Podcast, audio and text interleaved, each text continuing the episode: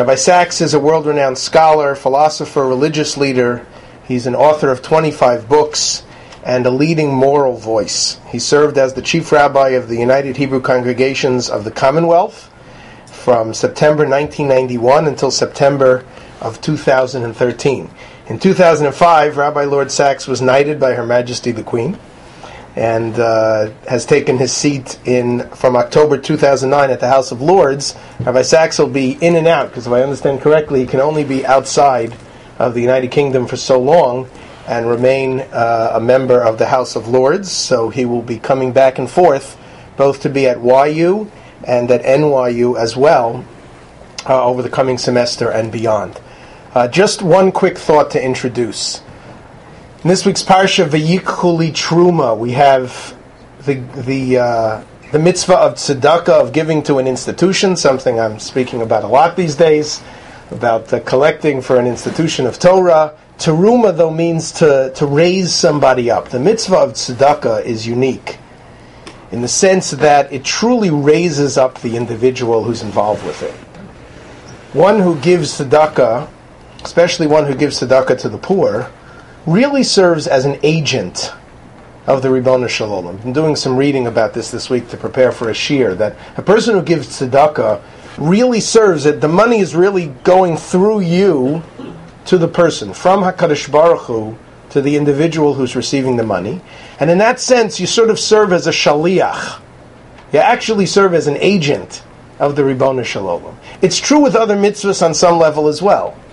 But there is a special feeling when one gives tzedakah that they're serving somehow to do something to help kiviyachol, almost to, to serve, to function on behalf of the Ribbon Shalom.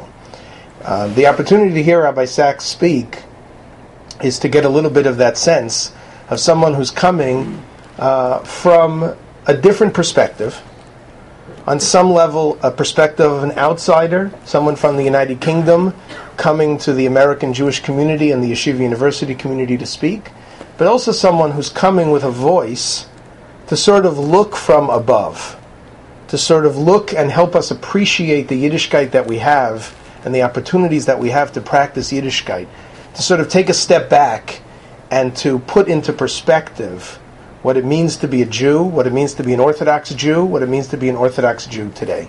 It is really our great privilege to have him with us today and for the coming months and years, introduce you for the first time in his current role, uh, Rabbi Lord Jonathan Sacks.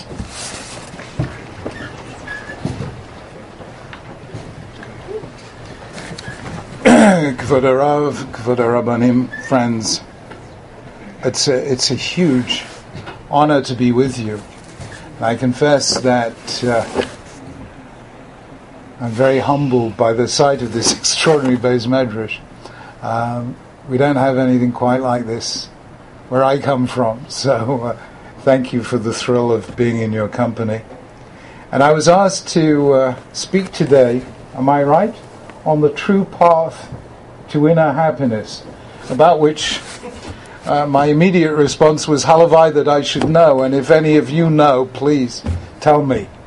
Um, but it was a challenge. True path to inner happiness. What is it? So to make choices in life that the journey you take takes you to inner happiness. So I thought about this very hard and very reflectively, and I want to share with you some things that helped me along the way. And uh, I'm going to give you seven things because ever since Stephen Covey wrote his Seven Secrets of whatever it is, seven is a good number. Mind you, after Bereshit chapter 1, seven is also a good number. So here you are seven principles of finding inner happiness. Number one, dream. First rule in life dream. If you want to know the most practical thing you can possibly do, especially in your student years, is dream. Vayachalom v'nei sulam mutzav arza. You think about it. Avram Avinu is the beginner, the pioneer, the chalutz, the first person to hear God commanding Lech Lecha. He's the founder. Yitzchak, The man who's willing to be Moser Nefesh, to be sacrificed, to stare eyeball to eyeball with Malach HaMavet, with the angel of death. And yet we are descended not from Avram, not from Yitzchak, but we are Zera Yaakov, we are Beit Yisrael, Bnei Yisrael. Why Jacob? Because I think Jacob is the one of the patriarchs who has his most intense experiences alone at night. Number one, the dream of the ladder stretching from earth to heaven. Number two, his lonely encounter with the angel Vayeyaveki Shimo.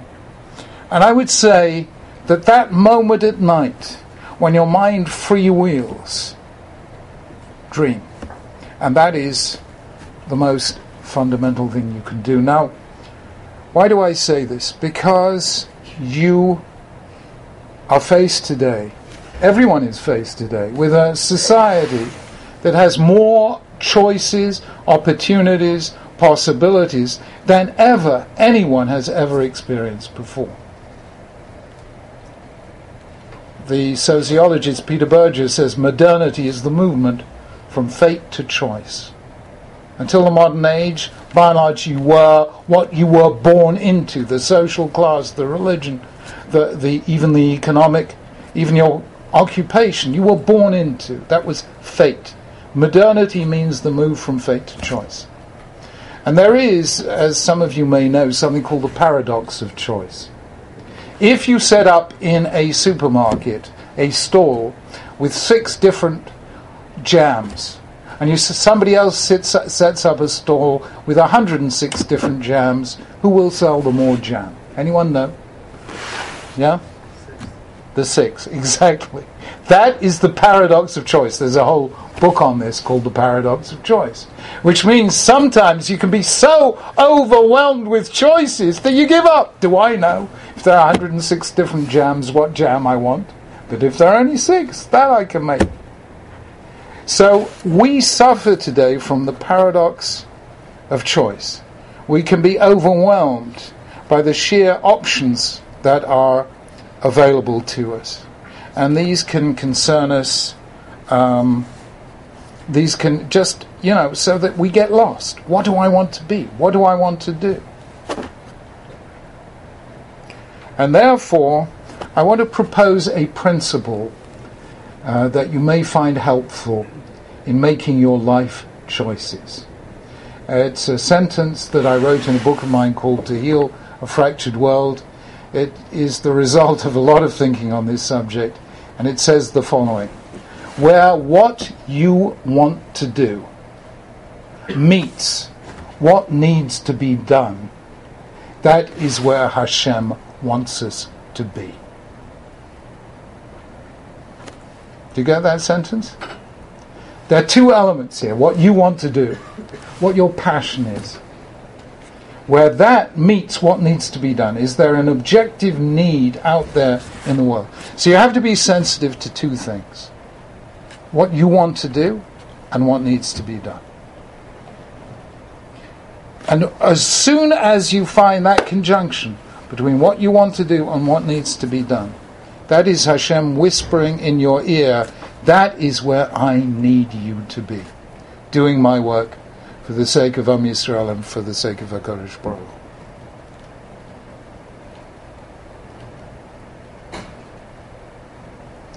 I don't know. Do any of you watch TED talks on the uh, on on the internet?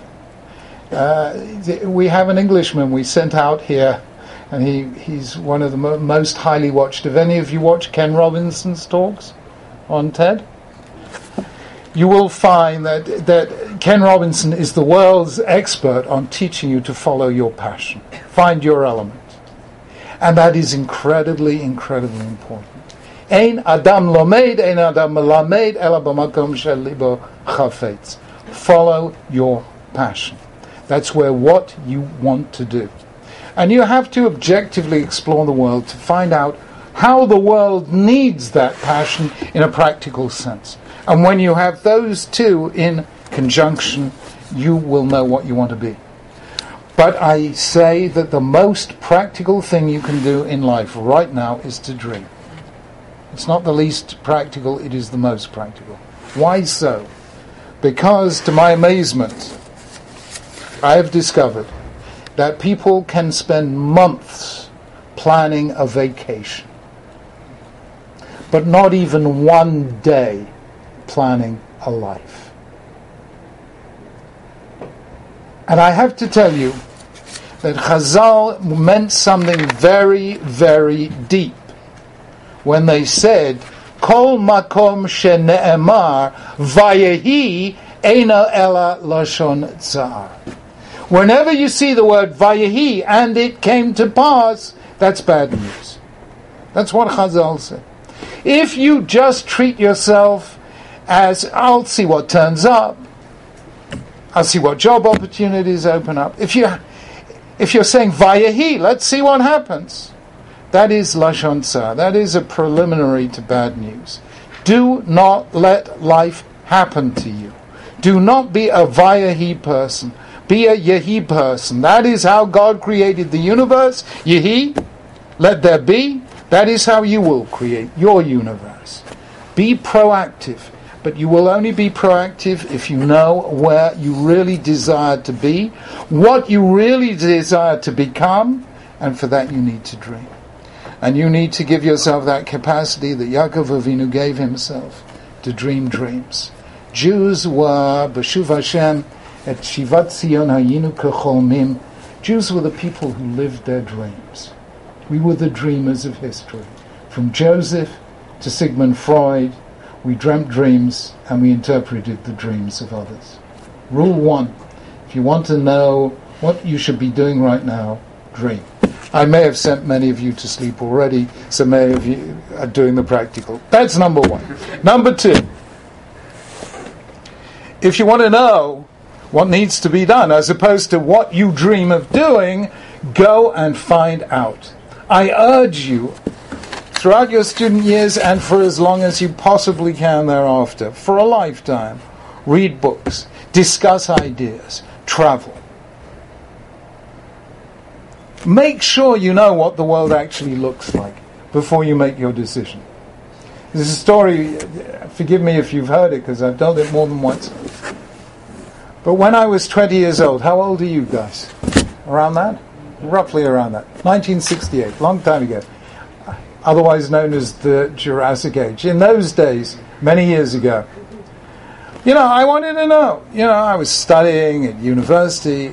I didn't. We don't have a yeshiva university in Anglo Jewry. I was studying at a university called Cambridge. I wanted to know what is the Jewish world like. And so, you know, I, I, I, there was a charter flight to the States that summer. In those days, you could get a ticket on a Greyhound bus for a hundred dollars you could tra- unlimited travel. Do they still do this on Greyhound buses? That's all I had, so that's all we did. I took a bought a hundred dollar ticket, a Greyhound bus, and I set off to meet all the rabbis in America. in 1966, there was a lot of theological controversy. There was, if you'll forgive the words, a debate called it was called the death of God. You know, there were a lot of Christian bishops saying etc. etc. There were Nietzscheans, and there was a whole big debate about this in Britain, Bishop of Woolwich, and so on. And there was a debate in America, and there was a magazine in America called Commentary. I think it's still there, isn't it? Commentary magazine. 1966, called The Condition of Jewish Belief. They asked 50 leading rabbis in America what their views were. So I bought a Greyhound bus ticket and I set out to meet those 50 rabbis who had answered the questions in Commentary magazine. Whenever, wherever I went, uh, I went right around the States and Canada. I went to Toronto and Montreal and places. I would meet rabbis and we'd discuss these things. I would phone up or knock on the door and say, I've just come 3,000 miles to meet you could you spare me half an hour? Now, it's quite difficult to say no to that kind of chutzpah, even if they haven't got a clue who you are or why should you be talking. Um, and when you're in Los Angeles, I was able to say I've come 5,000 miles, so it was really good stuff. Wherever I went, I discovered that people would say to me, you know, if you're going around meeting rabbis, there's a rabbi you ought to meet. And they always mentioned one of two names, whether they were Orthodox rabbis, not Orthodox rabbis, they would all mention to me Rabbi Soloveitchik and the Lubavitcher Rebbe. So I decided I had to meet the Lubavitcher Rebbe and Rabbi Soloveitchik. Um, and so, Baruch Hashem, in the summer of 68, I had my first Yechidus with the Lubavitcher Rebbe. And I sat here, I don't know, it wasn't this building, was it? Was this the original? Is was this around in '68? I think it may even have been this building, where the Rav used to give you shiur in. What? Anyway, one way or another, you know, I, I, it's a very long story, and I'm not going to bore you with it. But he sat with me in the corridor while his guys were preparing the shiur. I don't know if it was for an hour or two hours. We sat together, and can you imagine a 20-year-old kid from England, from nowhere? having a long conversation with the Rav Zatzal and having a long conversation with the Lubavitcher Rebbe. And those things were life changing. Now, believe you me, I was nobody. Baruch Hashem, I still am nobody. But in those days, I was really nobody. And yet, if you have enough chutzpah, you can go out and meet the Lubavitch. well, not now, but, you know, whatever, etc., etc. What I'm saying is, number two, once you have a rough sense of where your passion lies, really take the trouble not only to decide on your destination, but get to know the map and the territory. Go out there, read the books. I spend a lot of time to this day reading books on almost any subject because I'm looking for interesting minds with interesting things to say. And you have to open yourself up to that kind of thing and, and search. A Jewish life is always a journey. It always begins with words Lech Lecha. HaKadosh Baruch Hu says to Avram, if you are going to be the founder of the new faith, if you are going to be creative, if you are willing to be the kind of person about whom they say, if you're willing to be different, then lech lecha, go leave your comfort zone. Leave the place where everyone knows you. And just travel to lands, whether physical or of the mind, that you haven't been to before. So, my second element in finding a life of happiness is to see the map and the territory. Otherwise, just knowing the destination will not be good enough. Number three, you have to experiment. You have to take risks. You have to grow. Chazal were divided, as you probably know, over their interpretation of the phrase when it came, comes to Noach. Noach was an ish tzaddik tamim hayabaduratav et halokim Noach. That phrase, Tamim Haya B'dorotav, is that in praise or is it in criticism? Some say it is praise. If he was that great in a wicked generation, in the generation of tzaddikim like Avram, how much greater would he have been? And number two, the other view, which is critical, is that in his generation, where there were no tzaddikim, he stood out. But in a generation of other tzaddikim, he would have been a nobody. What is at stake between these two views of Chazal? There is a book I urge you to read by a psychologist at Stanford University called Carol Dweck. Have you come across the name? She wrote a little book called Mindset. I think you ought to read this book. This book, although I don't know if Carol Dweck is Jewish, it sounds Jewish to me, sounds Sephardi to me, is precisely on that machloket Chazal about Noach, although she doesn't mention Chazal or Noach or anything Jewish at all. But she was very interested in this question. Why is it when you look at kids, young children, some children seem to grow, some children seem to flourish, in school, and in life, and others who may be more gifted somehow don't reach their full potential. And she was absolutely fascinated by this. And she made one major discovery. It's a very simple book because it simply puts forward one proposition. And she holds as follows that you can divide children and adults for that matter into two types those with a fixed mindset and those with a growth mindset. Those with a fixed mindset see their gifts, their capacities, as something given at birth, something they have, which is determined. It's not going to change very much.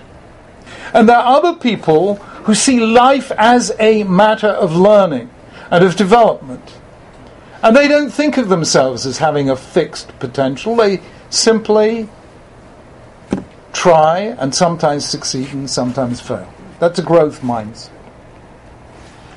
People with a fixed mindset, she says, are risk averse. They will work within their comfort zone. They will take on challenges they know they can handle. But they will be intimidated, nervous, and reluctant to engage in challenges that they can't handle. Because if they fail, they will take that as the blow to their self esteem. Whereas people with a growth mindset don't even think in terms of failure.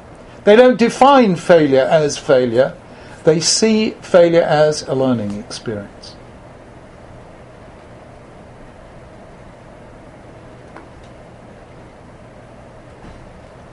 Those who have a growth mindset go on to flourish, and those who have a fixed mindset do not.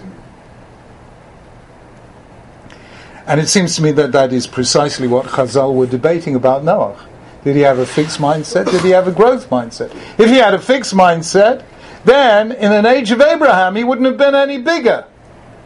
But if he had a growth mindset, then he would have been inspired by Abraham's example to reach even higher. That is precisely the machlokas of Chazal. We have a lady writer in Britain. I'm sure her books never got to America but she wrote a children's book and she sent it to 12 publishers, all of whom turned it down. Anyone know the name of this writer? J.K. Rowling. J.K. Rowling, indeed. Now, I don't know, you anyone written a book in this room? I, you know what it's like when you get your first rejection? It's a blow. It really is, believe you me. To get 12 rejections, that's a serious blow. But if you're a J.K. Rowling, you don't let that stop you. Because you don't think in terms of failure. Okay, that's a growth experience. I keep going. There was a writer who wrote a book about children that got rejected by 21 publishers. He was on the brink of despair, but no, he keeps going. His name was William Golding. His book was called Lord of the Flies, and in 1983 he was awarded the Nobel Prize for Literature. We had when I was chief rabbi until for 22 years we lived in St John's Wood, and between us and the shul was a road that I don't know whether any of you have heard about this again. Goes back to the Jurassic era, called Abbey Road. Anyone heard of Abbey Road? Uh, so I used to pass by the studio every that zebra crossing, the famous zebra crossing. Uh, that's that was on our direct path to Shul. So I used to pass every day the place where the Beatles made all their recordings. In 1962, January, they had their first audition, Decca Records. The, the, the uh, Decca Records heard the Beatles and they passed the following judgment the Beatles have no future in show business. So, one way or another, do not ever get derailed by failure. The Torah asks us to have a growth mindset. One of the great teachings of the Rav Zatzal was, you know, Ishalacha, halachic man is creative, and his greatest creation is himself. The whole concept of tshuva is growth. The whole reason that Yehuda becomes ancestor of Israel's kings, becomes greater even than Yosef, is that Yehuda was somebody who was capable of growth the person who was capable of selling his brother into slavery became the person who, and the, ultimately, was willing to remain himself a slave for life so that his brother could go free. Moshe Rabbeinu, the man who said, Lo ish dvarim anochi, gam tmol, gam shilshon ki kvad pe kvad anochi, the man who couldn't speak, who said, Lo ish dvarim anochi, I'm not a man of dvarim, became the author of the finest speeches ever given in history called Sefer Devarim. The Torah presents to us models of personal growth. So dream, travel, literally and metaphysically, and grow. Number four, work. Sorry to say this because you know this already and all your teachers, but you have to work hard. Uh, no achievement without work. Any of you read Malcolm Gladwell's book Outliers? So what is the what's the basic figure there? Ten thousand hours. That's how long it takes. That's how long it took Mozart. That's how long it took Beethoven. That's how long it took Monet. That's how long it took Michelangelo. There is no achievement without hard work. There is a very powerful sentence in Parshas Bo that we all know, which goes as follows.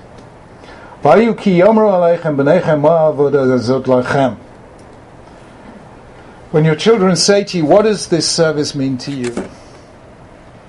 And Chazal came along and identified this as the question of the Rasha.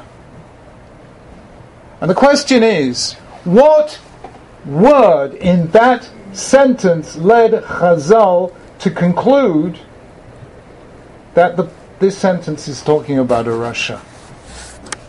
Number one, we have the explanation of the Haggadah itself. For the Haggadah, the key word is what?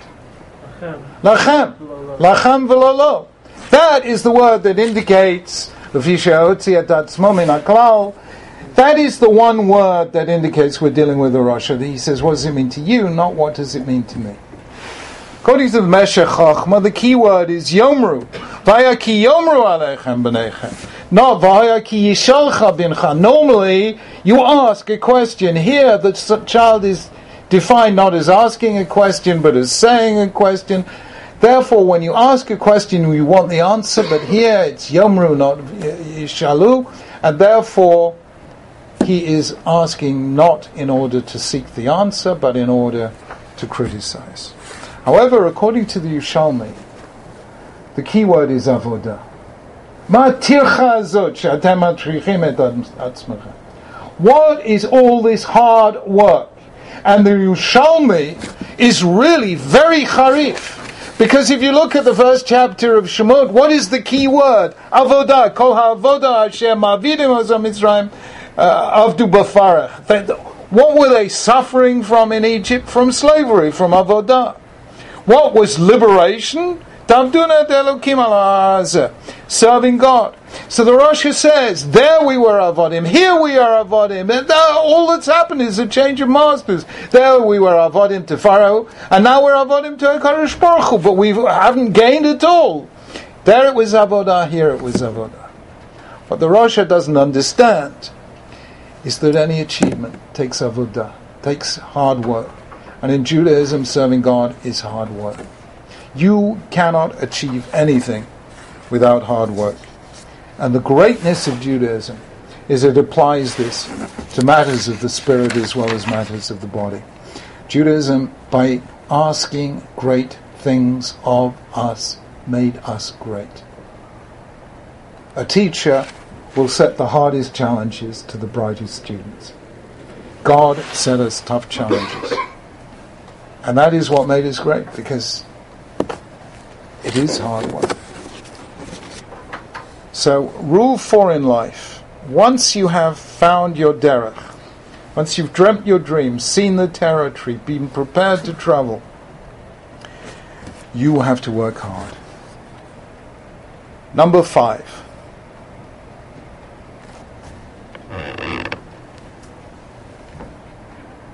Hmm.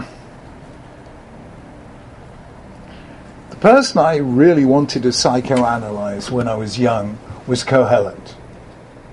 Here is the man who had everything.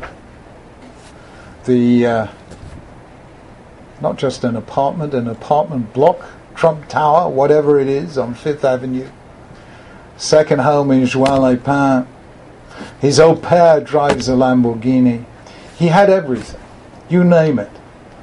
And yet, Havel Havalim, Hakol Havel, nothing in all that he owns and possesses the palaces, the gardens, the servants, the maidservants, all the books, even the wisdom that he accumulated, nonetheless, he does not find inner happiness.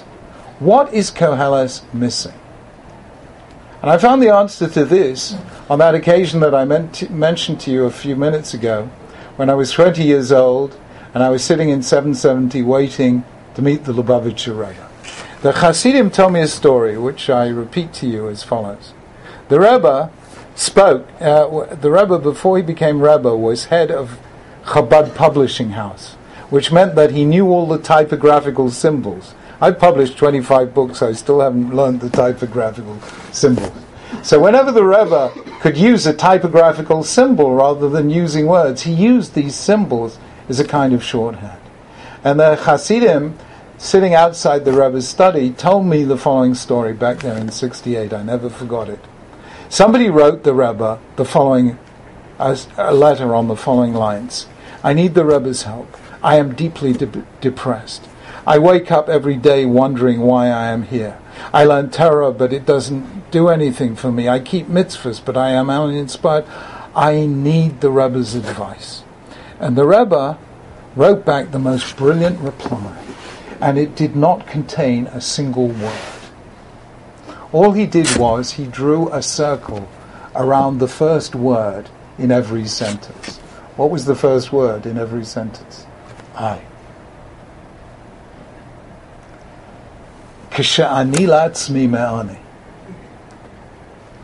The fundamental principle of happiness is if everything is I, I, I, you will never find it. And if you look very carefully at the first two chapters of Kohelet, you will see that Kohelet, in its first two chapters, uses the first person singular more than any other book in the whole of Tanakh. It uses a double first person singular. Kanitili, Asitili, Banitili. Everything is for me. No wonder Koheles found Havel Havalim Hakol Havel. Everything's meaningless. Nothing makes me happy. Why? Because it's all for me. There was a great man called Viktor Frankl who always used to quote Kierkegaard. I wish I could quote Kierkegaard, but he quoted Kierkegaard to the following in the following sentence. I read through the complete works of Kierkegaard and could not find the following sentence. So I hope my attribution is correct, but I pishpashti velomatzati. Viktor Frankl always used to quote Kierkegaard saying, the door to happiness opens outwards. If you want to be happy, focus on other people, not on, on yourself. The door to happiness opens outwards. I once got into terrible trouble. I, you can find this whole balagan on the internet. I once did a little tease. Uh, never tell a joke in public because not everyone has a sense of humor. I said, our Moshe Rabbeinu in our age was the late Steve Jobs who came down the mountain holding in his hands the two tablets, iPad 1, iPad 2. And I said, Steve Jobs defined a generation iPod, iPad, iPhone, I, I, I. That is a generation, a generation of first-person singulars, the I generation. All the 50 million fans of the late Steve Jobs thought I was insulting his memory, so I do apologize for this. I just tried to explain to them I was telling a joke. I um, happiness means caring for others working for others, loving others. And you have to focus on the you or on the we and not on the I. Focus on the I and you will recapitulate the life of Koheles and find that however much you have, you miss the most important thing, which is happiness. So, principle five the door to happiness opens outwards. Principle six coping with adversity. You will, chas v'shalom, but it's likely to happen. You will find there are times in your life when things do not go as you expected. When you suffer some kind of adversity. Bad things happen to good people. And the question is, how do you deal with those bad things? I want you to listen very carefully to this. The way to deal with adversity is to treat it the way Jacob treated the angel. Lo ashalechecha ki im berachtani. I will not let you go until you bless me. Somehow the Jewish people learnt not merely to survive catastrophe, but to grow through it. If you think about it, Churban Bayis Rishon brought about the renewal of Torah in the life of the Jewish people as symbolized by Ezra and Nehemiah. Churban Bayis Sheni brought about the great writing down of the extraordinary literature of Torah Shebal Peh, Midrash, Mishnah, Gemara. The Crusades led to the Hasidei Ashkenaz. The Spanish expulsion led to the mystics of Tzfat. Even the Holocaust led a mere three years later to the declaration of independence of the State of Israel. None of this answers the philosophical question of tzaddik v'ra lo, but it does explain the way Jews responded to catastrophe. Lo ashalechecha ki berachtani.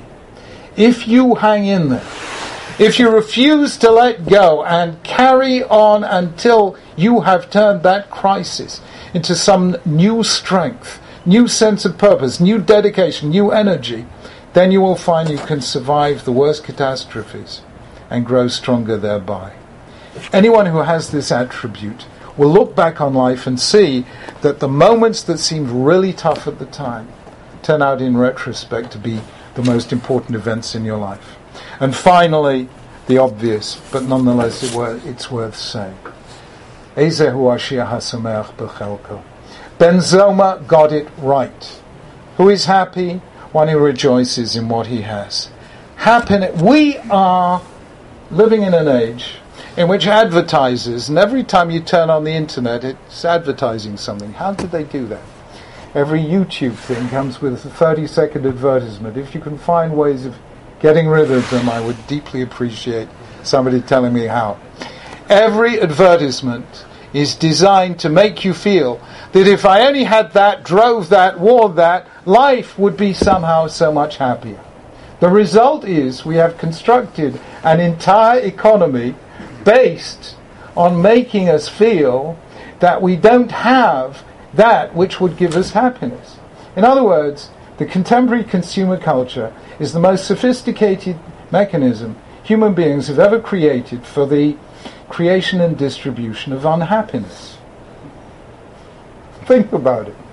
It, everything is shouting at us, be discontent with what you have so that you'll buy something else. And the truth is, Ben Zoma just cuts through that whole thing and says happiness isn't in out there in what you don't yet have. You already have all the ingredients for happiness. It's just that you need to open your eyes and see what you're surrounded by. I give this to you as a segula for arichat yamim, not that you even need to be thinking of such things. But there is a famous, uh, there are famous medical studies that show if you want to be healthy and live a long life, express gratitude. It is a segula for arichut yamim. Simply to get up every single morning and thank HaKadosh Baruch Hu for opening your eyes, for clothing you, for giving you ground on which to stand. Saying a hundred brachas a day. That in itself is the deep infrastructure of happiness. Friends, um, that in half an hour is the best thing I can do by way of telling you how to be happy. Just to repeat, number one, dream. Number two, explore. Number three, I've forgotten whatever it was. What was number three? Experiment. Number four, work hard. Number five, the door to happiness opens outward. Number six, use adversity to grow. And number seven, give thanks. Friends, I will end by one little and very simple story. I once came across a Rebbe, a mentor, that taught me how um, how to um, negotiate life. This happened about ten years ago. I don't know. You you you invented them here in America, so you must know these things. so, ten years ago, somebody new came into my life called a satellite navigation system. You come across these things. This is a machaya. You key in your destination, and a very polite lady tells you how to get there. She's a moreh derech. I mean, it's ter- terrific, absolutely an angel. Uh, uh, but what fascinated me was that whoever invented the satellite navigation system never in their lives met a Jewish driver. Because what you do is you key in your destination, and this very polite lady says, you go straight for 300 yards, then you turn right. And you know what happens? You say this to a Jewish driver. He says, What does she know? I've lived here for 50 years. I know you go 300 yards and turn left. And it is absolutely fascinating. For me, it was an education because I always got driven places, my, my protection officer, to see what happened to this very polite lady when she does exactly what you asked her to do and then you proceed to ignore her instructions. And I was thrilled. First of all, she never lost her cool. I never saw a satellite navigation system get angry with somebody who disobeyed its instructions.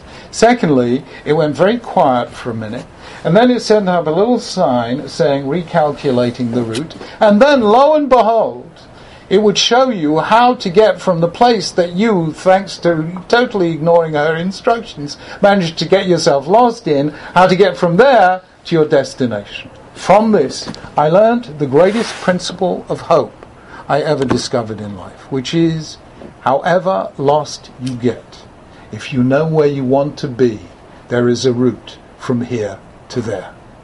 So I wish you every happiness, but continue to dream, continue to plot your destination. May Hashem be your satellite navigation system. Thank you.